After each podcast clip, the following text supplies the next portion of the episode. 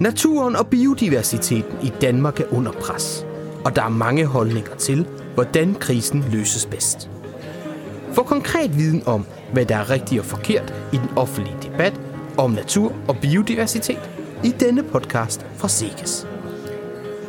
Så er økologisk jordbrug bedre for biodiversiteten end konventionelt jordbrug? Hans Henrik Brun, lektor for Københavns Universitet og en af Danmarks førende biodiversitetsforskere, præsenterer tilhørende på Plantekongressen 2020 for fire centrale spørgsmål om, hvad der skal til for at stanse biodiversitetskrisen. Hvert spørgsmål har fire svarmuligheder. Tilhørende giver deres bud på det rigtige svar, og Hans Henrik Brun fortæller så, hvilket svar der er rigtigt og hvorfor. Så er økologisk jordbrug bedre for biodiversiteten end konventionelt jordbrug? Så har jeg lavet fire spørg- svarmuligheder her. Hvis vi nu omlagde alt jordbrug til, i Danmark til økologisk, så vil vi så behøve at foretage os mere for at stanse tabet af biodiversitet i Danmark? Hvis man tror det, så svarer man, og jeg ved godt, så står der A derinde, jeg kommer til at skrive bog, tal her, og det er bogstaver ind i Socrative. Det overlever I nok.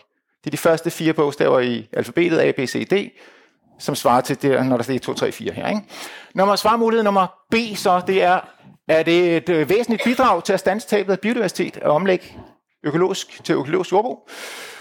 Det tredje er, at det gør hverken fra eller til, og det fjerde, den fjerde mulighed er, at det er værre med økologi end konventionelt. Og alle de her synspunkter, dem kan man jo finde i den offentlige debat. Så hvad tror I er det rigtige?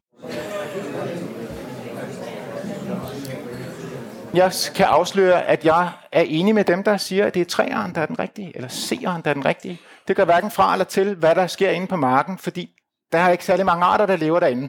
Men lad os starte med, hvad, den, øh, hvad forskningen viser. Her en gammel artikel fra 2005.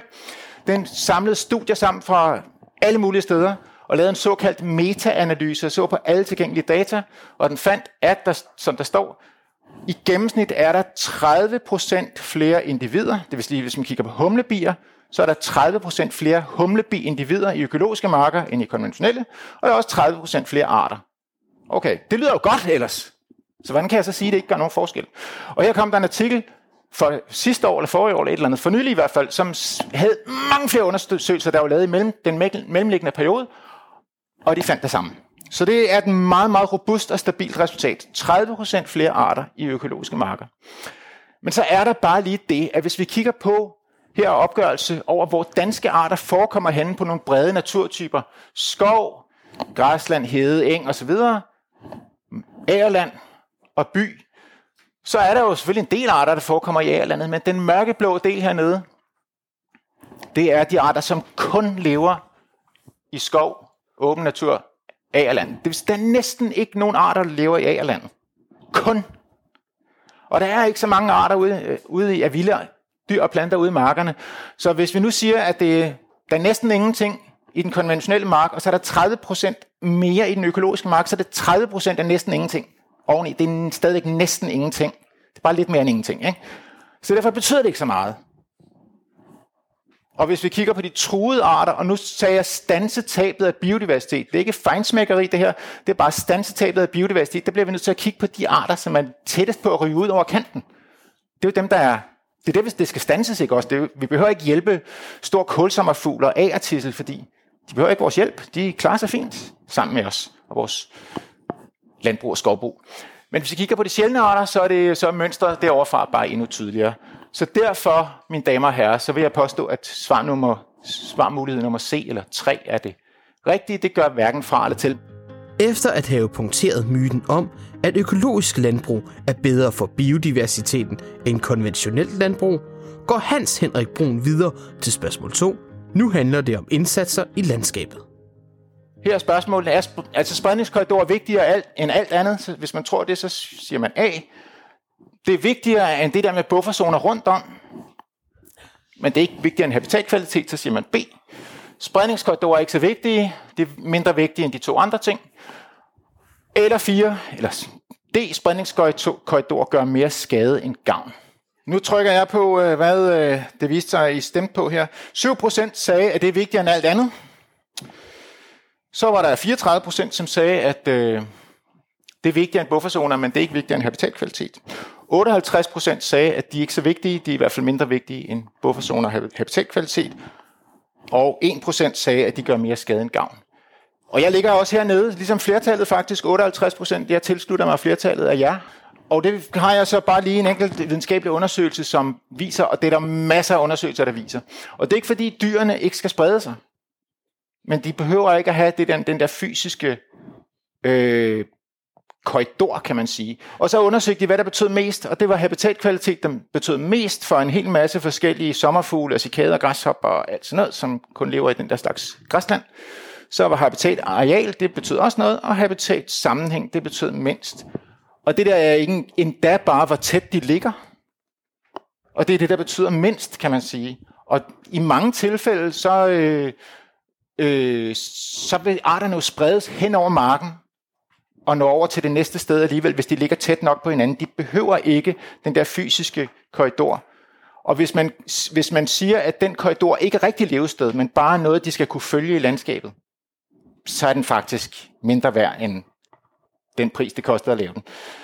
Så derfor vil jeg sige, jeg vil øh, bare absolut ikke sige, at øh, man skal satse butikken på det her, fordi øh, at lave spredningskorridorer. Man skal hellere satse på at forbedre habitatkvaliteten inde på arealerne og gøre arealerne større, og måske at man har en buffer rundt om, så den uundgåelige negative effekt, der er, at agerdyrkningen ind på sådan nogle arealer her, at den bliver ligesom bufferet med en bufferzone rundt om. Ikke?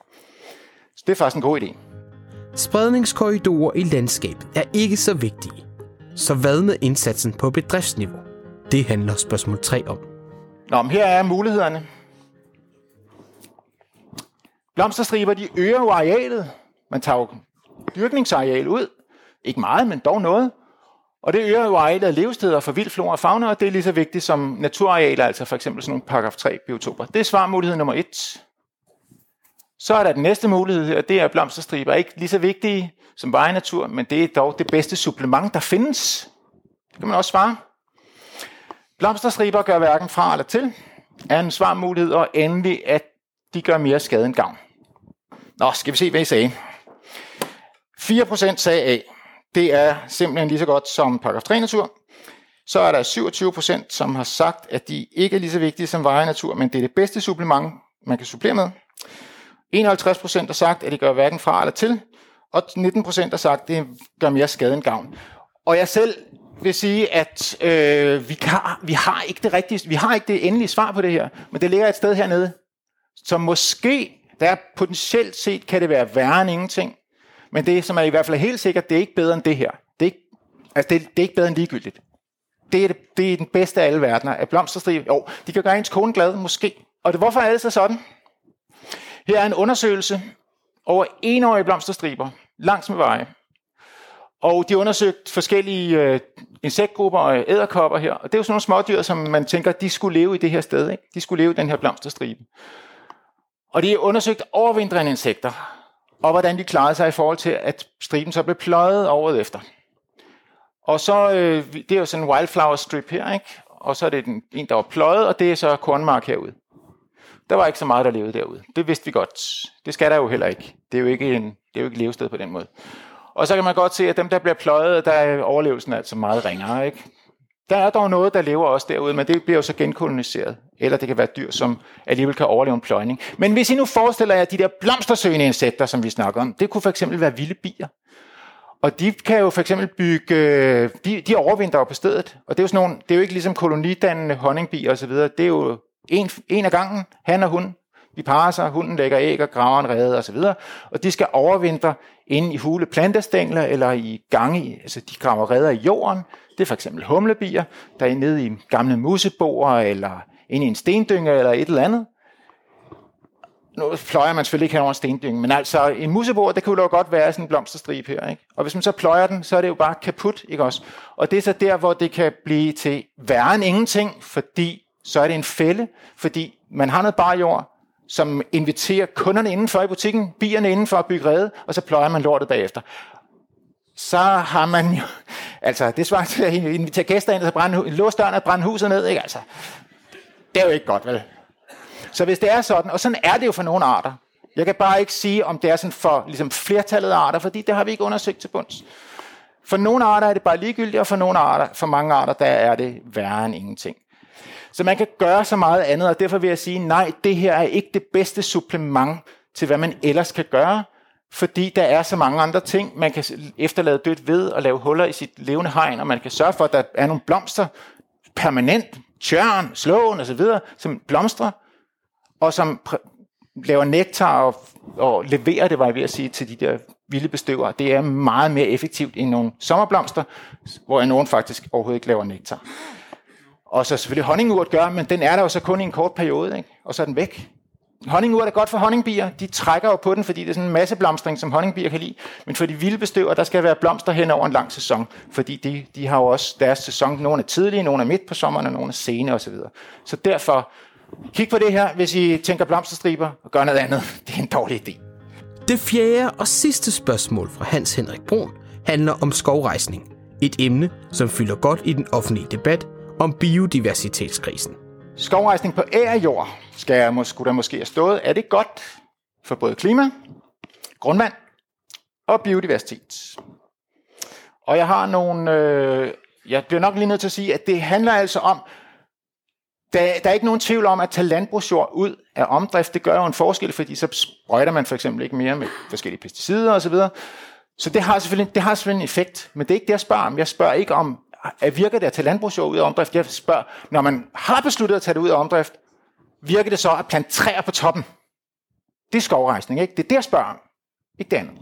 Så det handler altså om, skal vi plante, plante træer ud? Skovrejsning, er det win-win-win for natur, klima og grundvand? Er det godt for grundvand og klima, men uvæsentligt for biodiversitet? Som jeg måske lidt antyder, at det kunne være. Skovrejsning bidrager ikke til biodiversitet heller ikke til rent grundvand og kulstoflæring, men det på sigt så vil det jo give noget gavntræ til for eksempel byggeri. Er det, tror man på det, så svarer man C. Eller er skovrejsning lus, lus, lus? Er det bare dårligt at være ingenting på alle tre parametre? Hvad tror I? Nå, lad os se. 7% sagde det win-win-win. 57, det flertallet siger, det er godt for grundvand og klima, men det er uvæsentligt for biodiversitet. 34% siger, at det er Ja, det kan selvfølgelig give noget gavntræ på sigt, når træerne er blevet store. Telefonpæle er jo en slags gavntræ. Og øh, der er 1%, der siger, det er lus, lus, lus. Jeg vil sige, at det rigtige svar, det ligger der. Det bidrager ikke til biodiversitet, øh, fordi der er det de eksisterende skove. Og hvis man ville, ville plante, hvis man ville lave skovrejsning for biodiversitet, så vil man gøre noget andet, så vil man bruge fri succession, altså bare lade træerne, det, altså alle steder i Danmark springer i skov, hvis vi lader det ligge. Vi behøver ikke plante noget. Det bliver mere naturligt af det, i stedet for at plante bøg eller sitka, eller hvad ved jeg. Det bliver sgu da mere natur af, at vi bare lader det komme af sig selv. Ikke sandt? Det her, det er velstuderet. Og I kan jo godt regne ud, at grundvandsdannelse, det er noget med, hvor meget regn, der kommer ned. Det kommer cirka det samme, uanset hvad for en arealanvendelse det er. Men hvor meget når ned til jordoverfladen, og hvor meget synker ned, og hvor meget bliver sendt ud gennem planterne igen, eller fordamper direkte fra overfladen af planterne. Og der er det klart, at grænplantage, en tæt grænplantage, der er der virkelig lidt vand, der overhovedet når ned til jordoverfladen. Det fordamper direkte fra, fra nålene, og de fordamper også, der kommer vand ud af dem, for de laver fotosyntese sådan nogen. Løvskov, det ligger lidt lavere, men der er stadigvæk meget lidt vand, der når ned. Og hvis vi snakker permanent græsland, så er grundvandsdannelsen meget større. Den er lige så, og det er den sådan set også under helt almindelig pløjmark. Det er sådan set øh, også, der er også en stor grundvandsdannelse, fordi træer modvirker grundvandsdannelse. Så hvis vi snakker mængde af grundvand, så er skov skidt.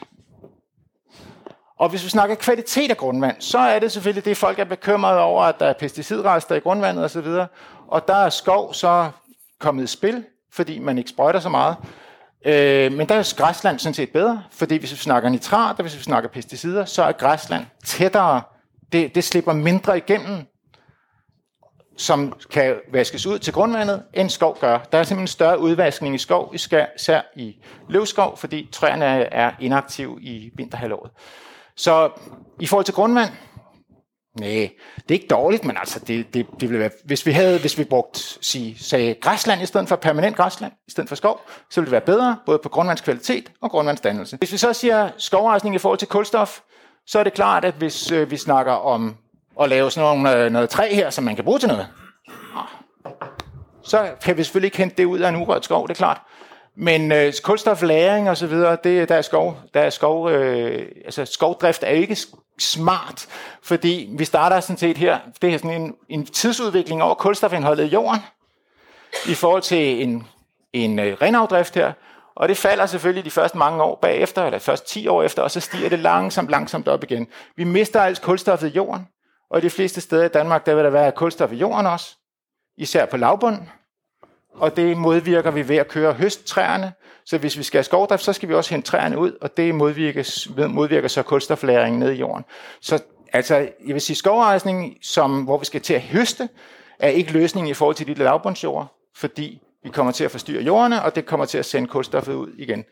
Så det er bedre at tænke i nogle andre baner end skovrejsning, når vi siger grundvand, og når vi siger øh, kulstoflagring. Hvis vi snakker om at gavntræ, så skal vi selvfølgelig have noget produktionsskov. Og selvfølgelig skal vi have produktionsskov i Danmark, ligesom vi skal have fødevareproduktion, så skal vi også have skovbrugsproduktion.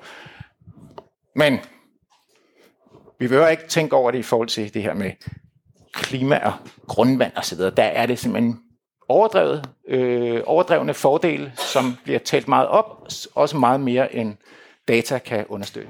Efter at have punkteret de værste myter i den offentlige debat, slutter Hans Henrik Brun af med at understrege, at vi først og fremmest skal sætte ind med at løse biodiversitetskrisen uden for landbrugsarealet. Og biodiversitetskrisen, som krasser og som Folketinget har sat den her målsætning for, den skal primært løses uden for landbrugsarealet.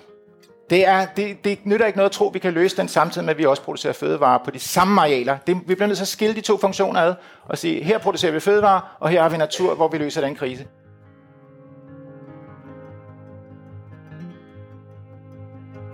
Du har lyttet til en podcast fra Sikkes. Tak fordi du lyttede med.